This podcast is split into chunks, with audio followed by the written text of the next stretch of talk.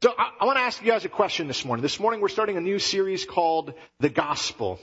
And it got me thinking about how there are times where there are words that either I think I understand and I don't really, or there are things that are just so complex that I understand. So I, I want to ask you guys to take, take 30 seconds real quick-ish. Turn to someone around you and tell them, is there something in life that you just think is either way overcomplicated and or that you pretend that you know what it is that you don't really know what it is. Ready, set, go. All right, bring it, bring it back. I've heard, uh, I heard some different whispers, some laughter. I heard uh, taxes. I think I heard uh, the electoral process, uh, Wi-Fi. Anyone like that, or, or TV? Uh, for those who are big baseball fans, I never really fully understand like advanced analytics and things of that nature. How many are willing to just totally admit that there have been times you've been in conversations in circles with people and they're talking about something that just seems so foreign to you, but you just pretend because you don't want to look stupid that like, yeah, I know what you're talking about. Or maybe you just, you don't, you don't want to take the time to tell them, I have no idea what you're talking about. Um, I have to say, I've been in Kokomo for almost seven years now. There, there have been a few sort of um, uh, either things that um, that are just sort of a normal common knowledge here, or I've noticed that Kokomo is this um, city that's not that small, but y'all know each other really well. And so I don't know how many times I've sat in conversations with people where they're like, "Well, you know so and so, and you know their brother is married to their their um, you know uh, dentist and all that sort of stuff." And I'm going to be real with you guys. I've probably done this to some of you, so I'm, I'm, admitting my sin right now. There have definitely been times to make a conversation not super long or awkward. I've just said, "Yep, know exactly what you're talking about or who you're talking about." Um, I'm glad I'm not the only one. So the word gospel is a word that I wonder if sometimes we have heard it so much if we've been in and around church that it loses its power its potency, or maybe we even sort of begin to, to, to misrepresent uh, what the meaning is. That maybe we have some concepts about what it is, and that maybe there's aspects where when we begin to dig into it, we, we think it's maybe a little bit more complicated than it is.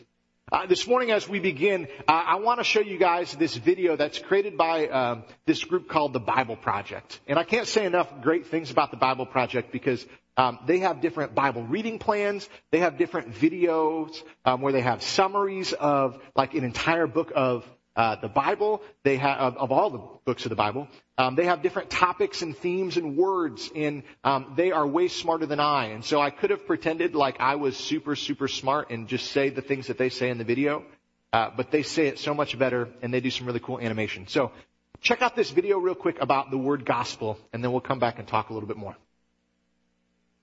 If you know any Christians, or if you happen to be one, you've probably heard the word gospel as a kind of summary of Christian belief, connected to phrases like, God loves you, or Jesus died for your sins. But over time, religious words like gospel can lose their power and meaning by becoming too familiar.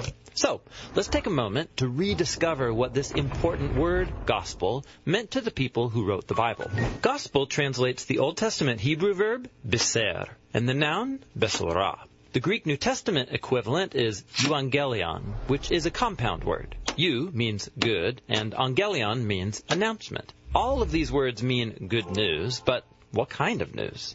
Well, in Hebrew, Beser is what we might call national news, or a royal announcement. Like when King David hears a messenger Beser that his army was victorious in battle. That means he still rules on his throne over the people of Israel. And after David dies, his throne is passed on to Solomon, his son. And when he was inaugurated as king in Jerusalem, a herald spreads the Besorah, that a new ruler is in charge. But after Solomon's death came a bunch of bad news kings, whose corruption led their nation into self-destruction. This is why the prophet Isaiah announced the good news that one day the God of Israel would come as the cosmic king to confront all corrupt and violent kingdoms and restore his rule over all nations. And so, when Jesus of Nazareth hit the public stage, he continued Isaiah's gospel when he went around announcing the euangelion of God's kingdom. Jesus claimed that God was restoring his reign over his people Israel and over all nations, and he was the one bringing it all about. Now, the euangelion about a new king in charge means a new way of life. Jesus said that living in God's kingdom meant following Him by putting down the sword and seeking peace through radical forgiveness and generosity, even toward your enemies. His good news required people to make a decision. This is why Jesus took his euangelion to Jerusalem to confront the corrupt and violent kingdoms of his day. But he challenged them in a surprising way with the power of God's generous love. As Jesus was being executed by his enemies, he received his crown and was mocked as a fake king. But he displayed true royal authority by forgiving his tormentors. Jesus was the one in charge that day, giving his life for the sins of others. And then, a few days later, everything changed. Jesus rose from the dead as the true king, whose love is stronger than death. He appeared to hundreds of his followers and told them to spread the euangelion, that all authority in heaven and earth now belongs to him. And they did share this good news all over the ancient world. They did it by writing the four accounts of Jesus' life that are the gospel. That is, they tell the story of how Jesus brought God's kingdom, how he lived for others and died for their sins, and then was raised from the dead. Jesus' followers also shared the good news by simply talking about it. This is why Peter and Paul, or Priscilla and Aquila, traveled all around, sharing the royal announcement. While it might look like the rulers of our world are in charge and can do whatever they want, the good news is that the crucified and risen Jesus is the true Lord of the world, the real King of all creation. And in Jesus' kingdom, things are different. It's where the real leaders are the servants, because the last are first, and the first go to the back of the line. It's where the hungry are fed and the homeless are welcome, because love is the most powerful reality of God's kingdom. And this good news is not easy to believe. It actually sounds kind of crazy when you first hear it. But something happens when people tell the story of Jesus and start living like he really is the king of the world. That's when this gospel becomes the best news that you've ever heard. All right, if the band could come forward, we're going to close up. That was pretty easy for me today. Kidding. No, I, I, I love that video. There's there's something interesting about breaking down some um, original words and um, and just getting some of this context. You know, I, I would agree. Uh, most of my life, the word gospel, in some ways, depending on who you talk to someone about, uh, had different meanings. For some, it just automatically meant it was, you know, Matthew, Mark, Luke, and John. For some, it just meant Jesus died for your sins. And uh, all of those are good, but I, I love the way that it sort of uh, puts the frame of reference into this bigger piece, uh, initially beginning with this announcement of a new king or kingdom over the next little while as we um, sort of make our way towards Easter, uh, in this series, The Gospel, we're going to be talking more and more about what is the gospel? What does it mean? How, how, how do we better understand it uh, in, in a way that is simple yet um, is full? In a way that is um, helpful and in a way that really makes sense of the situation of the good news and how we, as followers of Jesus, can um, lean into it and live it out and share it and spread it. This morning, I want to talk in particular about this idea of the good news, beginning with this idea that God has came to be with us. Now, I have a four-year-old and a one-year-old. Oh, he's almost four. It counts, right? When, when they get close enough to their birthday, can we just, is that okay, right? Um, or I could be like, he's 64 months or whatever it is. Um, but it's been very interesting as my son Gideon has gotten older. He asks a lot of really interesting questions. Any parents just feel like freaked out sometimes by the questions, even like a very small child will ask you and you're like, I, how do I, I, I had a funeral a couple weeks ago and my job's kind of unique and he's not used to seeing daddy wear a suit. And, um, daddy, where are you going? Well, I have a funeral. What's that mean? Well, eh, he's like, is that a party? And I'm like, well, I don't know how to totally describe this. And so one of the things that parenthood has been teaching me is how do I try to take something that maybe is somewhat a little bit more complex, there's layers to it, and how do I break it down to a more simple form? So, if you were to ask me, how would I describe the gospel in a single word? Here's what I'd say. Jesus. If you wanted me to just break down what does the gospel mean in its smallest compact way, if I only had one word to say to someone, it'd just be Jesus. And the reason why is just this. The, the good news, the gospel, the euangelion is just simply this. The beginning of it, the genesis of it all is the fact that the God of all the universe, who placed the stars in the sky, who created everything, who eh, freed his people from enslavement to Egypt and, and parted the Red Seas, who made dry bones come to life, loved us so much that he didn't just sit back and say, I will take care of this by doing something. He said, I'm going to become someone. I'm going to come and be in the flesh. And the beginning of understanding some of the radical love of God is just the fact that God loved us so much that he quite literally would put some skin in the game. And so if you want to know the gospel, it simply begins by just knowing Jesus. Now, as the video talked about, there's this announcement. And we see early on in, in, in, in, the, the gospel writings, in the gospel of Luke, for example, in Luke chapter 2, it's talking about how the angel came and he said, do not be afraid. I bring good news that will cause great joy for all the people. Today in the town of David, a savior has been born. He is the Messiah. He is Lord. This is the angel speaking to the shepherds who would eventually go and find the baby Jesus. And, but it's, it's careful words. This, these words that they would have heard, they would have understood this idea that this isn't just some sort of like, oh, this is good news, you know. You got a phone call to let you know that um, your extended warranty, you have a chance to get something different. This isn't, um, this isn't just sort of little good news, that this is earth shattering, eternity changing news. That this Messiah who had been promised long ago to the Israelite people was here. That God who may felt like he was far away had came near. I love the way that the, the message, which is, is sort of a paraphrase sort of translation of the Bible that puts in modern language. This is, this is how it, how it translates the Gospel of John chapter 1 verse 14. It just says this. The Word, and the Word represents Jesus, became flesh and blood and moved into the neighborhood. Friends, a lot of times I, I feel like we have to ask the question, what is God like? My son asks that sort of questions a lot. Where God be? Where he at? He, he listen. He live in my heart. He asks all sorts of questions like that. You know, the best way to understand this is that if you want to know what God is like, look at Jesus.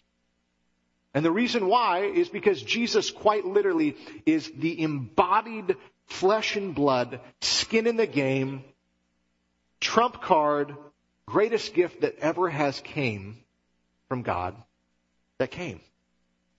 That if you want to see what the God of all the universe is truly like, how he operates, how he feels, how he in, in, intends to be in relationship with us, we look at Jesus. Now, that's not to say that other parts of scripture are not important because they are very incredibly important. They help us understand the consistency of who he is over time. Uh, they, it helps us understand that the God of the Old Testament is the same God that we see uh, flesh and blood in Jesus. Now, we don't have enough time to talk about the, the idea of the Trinity, that God is three in one. Father, Son, Holy Spirit, but they all interact together. And see, the good news of Jesus is just this, is that He has came to be present. That He has came to be light in darkness. And He reminds us that we're not alone. You know, there's an epidemic in the world right now that has to do with loneliness. Places in uh, different countries in Asia in particular uh, aside from obviously the whole coronavirus and all that sort of stuff going on, uh, There's actually a nation, I can't remember which one it is right now, who has appointed a person as being sort of the head government official to deal with an epidemic of loneliness. Because there is a, a, a kind of culture that's rising up in some of these countries where people are working jobs where they can work remotely. They have no desire to uh, get married, have children, any of those things. Not saying any of those things make you more or less in, you know, all that sort of stuff. But it's, it's allowing for people to quite literally be dealing with uh, large amounts of loneliness. And scientifically, loneliness is not good for you. I mean, there are adverse effects on your physical health, on your mental health, and all of those sort of things. I think we all know what it's like to be alone, don't we? We've all known what it's like to be in a dark place and to be afraid. We all know what it's like to feel like there is no way out from a situation. You know, I think one of the greatest threats, one of the greatest things that the enemy, Satan, does to us is to get us to a place where we feel like we are all alone. I see it played out every once in a while uh, in the middle of the night. We very seldom sleep through the night in our house. Usually it's my youngest Silas who is waking up because he's hungry or, you know, decided that he didn't want to go to the bathroom during the middle of the day. Um, but every once in a while, my son Gideon will, will wake up and he'll yell for me. And what I found is more often than not, nothing's really happened. He's not waking up and he didn't throw up, thankfully. He's not waking up and it's not like his pillow fell down or, uh, you know, he's, he, he's fallen in between the side of the bed and, and the wall. Most of the time when he wakes up and he cries out for me, he's afraid. He wakes up, maybe he had a bad dream, but in particular he wakes up and there's this sense of, I'm alone. Now, how much of a good dad move would it be if I just grabbed the baby monitor and be like, hey bud, I know you're scared and alone, but you're good. I love ya. No, there's, there's something uh, just intrinsically beautiful for the human soul to experience someone coming and sitting with you in the midst of your fear, of your stress, of your worry. You know, I found when people are grieving, most of the time, do you know what they don't need to hear? They don't need to hear, God just needed another angel up in heaven with him. They don't need to hear, God's going to use this in a certain way. Most of the time when people are grieving, do you know what they need? They need someone who is just willing to sit in the midst of their brokenness with them. And yes, to remind them of hope. Yes, remind them of the larger picture. But most of the time, they just need someone to sit there so they're not alone. You see, I believe in many ways presence is the most powerful way to show love. And we see this in relationships. You know, I, I mentioned with my son, but can can you imagine if uh, if I decided for like a year just to sort of like leave my family and to um, you know, like what what if I called or wrote letters every day to my wife? There's no real reason why I've left, but you know, what what if I just told her often, "Hey, babe, I love you so much. You the best." I can't really come close right now, can't be near you. What if I told her only through my words that I loved her and I never was actually like present in relationship with her? You'd probably say, Aaron, you're not that great of a husband. It's, if you knew Hunter, you'd probably like tell her like, hey, this guy's a chump. Like, kick him to the curve. Because there'd be this question of like, well, shouldn't love in some ways, if it's possible, to incorporate some sort of presence? And so the gospel at its core, in some ways, is this, is that the God of all the universe chose to become present with us. And we're going to get more into the bad news later, which is just this. We are all sinful creatures who are hopeless on our own. And that's an important way to understand the good news, but in, in my personal opinion, I like, I like to start with the good part. And that's just this, is that God came near. Now it's important sometimes to understand the bad so you can understand the good. Uh, there's this guy who wrote this book called Reunion named Bruxy. And uh, he, he says sometimes sometimes you don't understand good news until you realize bad news. It's sort of like if if a doctor gave you uh, uh, uh, if you went to a doctor's appointment and they said, "Hey, we're really excited to let you know that you're cancer free," but you never know that you had even a chance that you had cancer. That, that kind of puts some of the good news in a different perspective, right? Because your your mind starts to go with, "Wait a second, was I ever in danger to begin with?" That's the bad news. The bad news is on your own, you don't stand a chance. That left to your own devices, you continue to really build walls, a prison for your own self, in which you're going to feel hopeless, you're going to feel worried, stressed, and unfulfilled.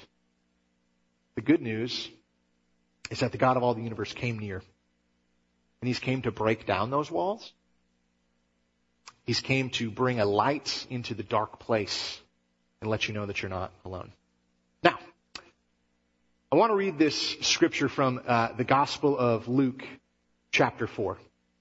And here's what's happening. This is early on in Jesus' ministry. So Jesus lives this life, basically uh, from, from the time he's born until he's 30, of relative obscurity. He doesn't come from a uh, wealthy um, family with all this like privilege. He doesn't really, really come from this family where people would be like, yes. He comes from a town that is not one where people are going to be like, that's the town that makes kings. He comes from very meager beginnings, and he is a carpenter by trade because of his, his father, his earthly father Joseph, but he also becomes a rabbi. Now a rabbi is just a teacher. And in Jewish culture, a, a rabbi would be a person who, who would study the Old Testament that we have today in, in so many ways. And what would happen is they would go on their Sabbath, which was is still Saturday, and they would go to the synagogue. In, in a normal part, that's part of the reason that we um, still today gather and we read the Word and we have a pastor or a person unpack it. Is that a rabbi would be this teacher who they would have their turn to open up sort of one of the scrolls, one of the the books of the Old Testament, and they would read it aloud, and then they would sort of give their interpretation of it. And so there were kind of um, rabbis, kind of today, like there are, you know, I hate to say popular preachers or whatever, or, or lines of thinking, but that's what would happen. And so this story uh, comes from early in Jesus' ministry. He has come back to his hometown. It is he's at, at the synagogue on the Sabbath, and he gets the chance to read. And so let's let's read the scripture, and I'm going to break it down a little bit for you and talk about why it's important, why we're even talking about this morning. So Jesus returned to Galilee in the power of the Spirit. This is right after he's been baptized, right after he's went through the temptations. And news about him spread through the whole countryside. He was teaching in their synagogues and everyone praised him. Now, he went to Nazareth where he had been brought up, and on the Sabbath day he went into the synagogue as it was his custom, and he stood up to read. Now the scroll of the prophet Isaiah was handed to him. Unrolling it, he found the place where it was written. The Spirit of the Lord is on me because he has anointed me to proclaim good news to the poor. He has sent me to proclaim freedom for the prisoners and recovery of sight for the blind. He has set the oppressed free and to proclaim the year of the Lord's favor. When he rolled up the scroll, he gave it back to the attendant, sat down, and everyone in the synagogue, their eyes were fastened to him. Then he began to say, Today, this scripture is fulfilled in your hearing. Now, this would have been sort of a, they didn't have mics then, so this would have been a scroll drop back in the day. So it's interesting, right? So he, he, he doesn't pick out this scroll. This is just handed uh, to him to read from. Now, the book of Isaiah is a uh, is a book of prophecy. Now, now Scripture, the, the, the Bible that we have today, really is a, a library of books. And, and, there's different types of literature in there. Some are more narrative, some are kind of historical record, and some are what we call prophecy. And God, uh, in the Old Testament times, would speak through these people called the prophets. And they weren't just people who, like, when we think of prophecy, we picture like someone with a cool hat and a crystal ball being like, "Let me tell you that you are going to have a great fourth quarter," uh, or uh, that that that that freckle really isn't skin cancer. Um, and we think of those being just all these predictions, but a uh, prophet was a person who truly was just a spokesperson for God. That since God wasn't physically here on earth, as we later find in Jesus, that he would use different men and women to speak about something that was happening, some message that he wanted them to hear. And the prophet Isaiah in particular is used during a, a time that's not great in the history of the Israelites. But one of the things that Isaiah in particular talks a lot about is this idea of a Messiah. Now, a Messiah was uh, this, this, this person who was, who was foretold, who was predicted to come and someday be sort of the ultimate King of kings and Lord of lords. That would set up a reign that would last forever. And so Jesus, when he picks this particular prophecy, section of scripture to read, and then proclaim that this has been fulfilled today, essentially what Jesus is doing is he is saying, the Messiah this king who would bring this new kingdom that you have been waiting for centuries to come. I am he. Now this is radical. I mean, this would be, I, I, some of you still live in your hometown, but that would be like me who was not relatively popular or smart or, or good looking growing up. I know that's so surprising today with my six foot five stature, um, and, and chiseled jawline. You can't see underneath my beard. But that would be like me going back to my hometown and just coming back and being like, listen guys, I want you to know all our hopes and dreams have arrived. It's me. Except for Jesus, it's not a joke. It's not some sort of prideful thing. It's truly who he is and what he was called to be. You see, when he comes and he says this, he's trying to let them know that there is good news. That there's an announcement. That there is a new king. Now, what's crazy and interesting, and, and, and, there's a lot of dynamics, we'll talk about that during this series, is just this, is that he's not exactly what the people were hoping for. You see, the Israelite people had gone through lots of different uh, times of being in good standing, having their own kingdoms, to then getting into this place. At this moment, they are actually uh, uh, kind of under the rule of Roman authority, and the, the Romans are just they're powerful, they're merciless. And so the Israelites, all of their hopes and dreams was that the Messiah, yes, he would come near and he'd be flesh and blood, but they weren't necessarily hoping that he would, you know, proclaim good news to the poor or uh, recovery of sight for the blind or things like that or set the oppressed free. They were hoping, yes, we're going to go from being the oppressed to get to be the oppressors. We're going to be in charge. And the beauty and the scandal of the gospel of Jesus Christ is just this, is that Jesus comes to say, I am flesh and blood. And though I am powerful, I have came here to become weak so you could experience my power. I've came here to choose death so you could experience life. I mentioned this guy named Bruxy before. I, I love uh, what he says in his book Reunion. He just says this, Jesus was God's messenger, and yet he was more than that. Jesus was both God's messenger and God's message. That Jesus didn't just come to blow the trumpets and say, the king has arrived. He came to quite literally just live it out and say, here I am. Come, follow me. You see, the most beautiful thing about the gospel to me too isn't just the fact that he came near, but it's, it's the context in which he came. He's a God who had every right to punish. And yet instead of punishing, he came and chose to be present. It's powerful.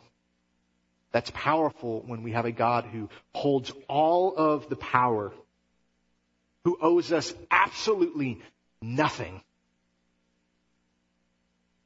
and chooses to give everything he has so we can be free.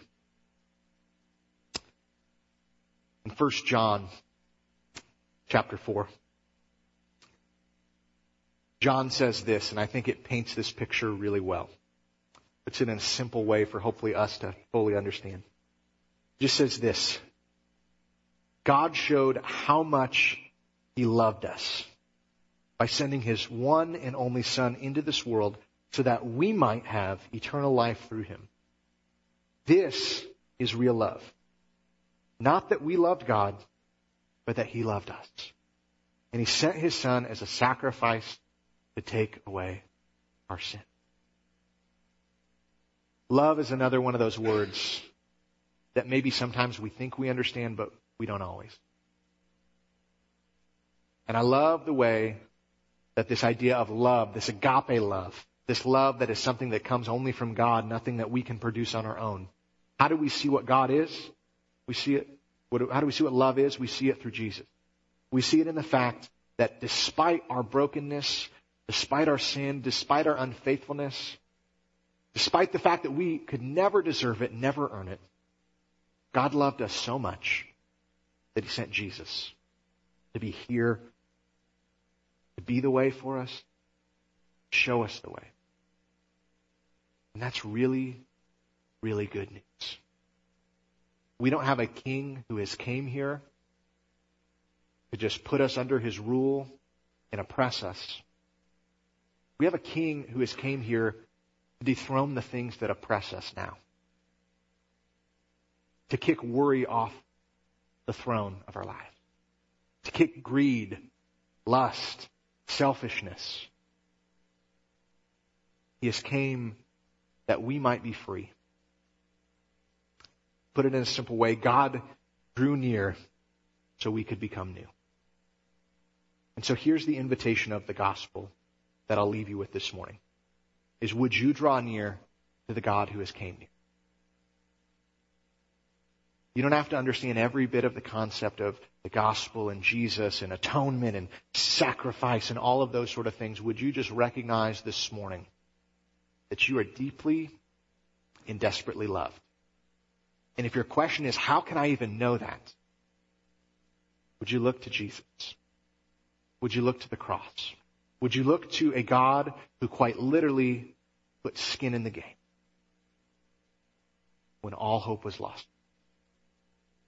And would you recognize that despite your brokenness, your sin, your, your, your constant propensity to wander astray from God, that truly how he sees you is as a child, a son and a daughter whom his greatest desire is that in the midst of your darkness, of your fear, of your brokenness, that you wouldn't just stay there, but that you would cry out. That you would acknowledge the fact that he has came near and that you would ask him to just bring that light into your life. Friends, I promise it does not matter what you've done. There is no thing that you could ever do to make God not love you, to keep you from the kingdom that as we talked about in the month of February, God's table is awfully long. And there will always, always be a seat at that table if you would so choose to come and sit down. This morning, I don't know your story. I don't know all your backgrounds. I don't know where you're at this morning.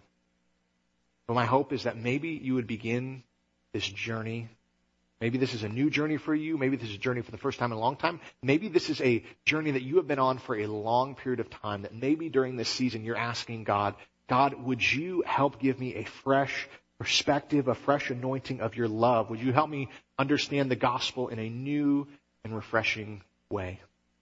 And would it start surely with just this, God? Would I choose to be in your presence because you love me so much to become present would you guys stand? And uh, I'm going to pray, and we're going to sing one more song. Pray with me, please.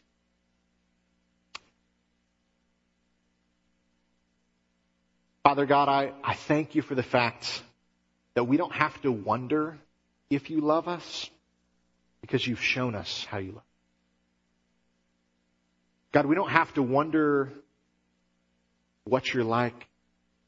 That God, we can look at your son Jesus, at his life and his teaching, and God, we can see that you are compassionate, that you're gracious, that you're merciful, that you deeply believe in truth, because you are the truth.